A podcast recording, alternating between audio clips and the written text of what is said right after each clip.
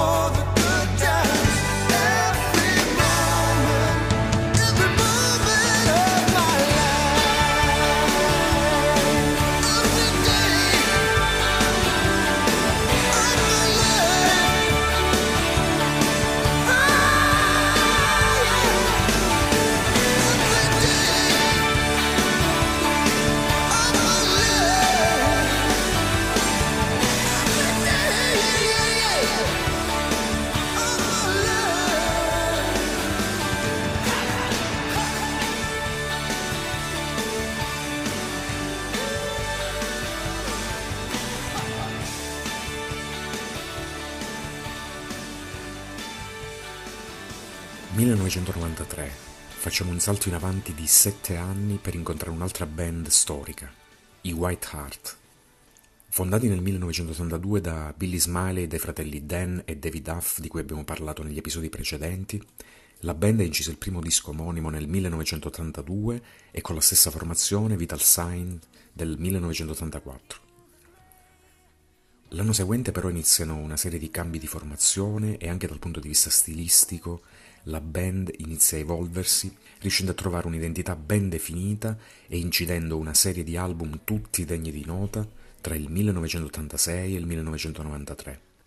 La svolta possiamo dire che si registra nel 1985 quando Rick Florian, tecnico incaricato del montaggio del palco e di preparare gli strumenti per i concerti della band, si avvicina al microfono e inizia a cantare alcune strofe di Every Time You Go Away che i tecnici utilizzavano per regolare i volumi durante il soundcheck. Notati in questa occasione, i White Heart, alla ricerca proprio in quel momento di un nuovo vocalist, scelgono appunto Rick Florian, che rimarrà il cantante della band fino al 97, anno in cui il gruppo ha inciso l'ultimo album in studio intitolato Redemption.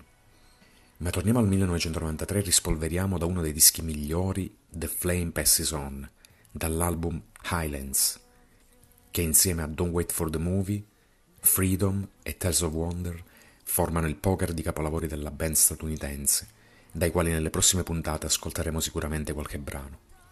1993, White Art, album Highlands. Questa è The Flame Passes On.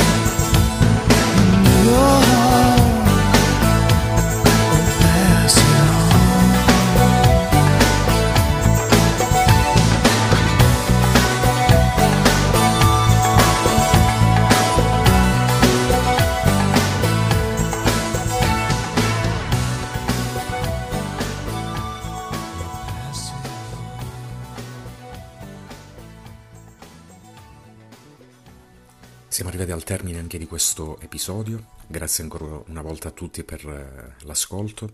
Concludiamo con eh, una curiosità e poi alcuni versi tratti dalla parola di Dio.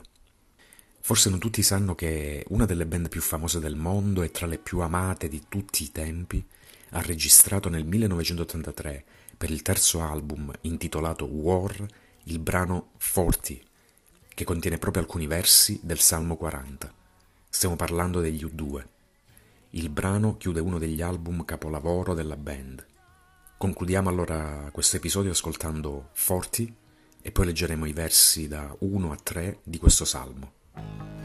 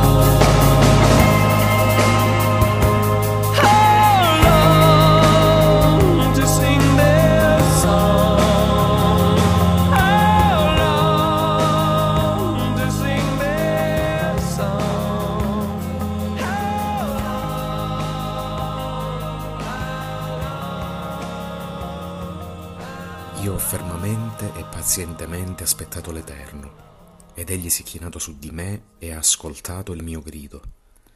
Mi ha tratto fuori da una fossa di perdizione, dal fango della palude, ha stabilito i miei piedi su una roccia e ha reso saldi i miei passi. Egli ha messo nella mia bocca un nuovo cantico all'ode del nostro Dio. Molti vedranno questo e temeranno, e confideranno nell'Eterno. A presto. Dio vi benedica. Música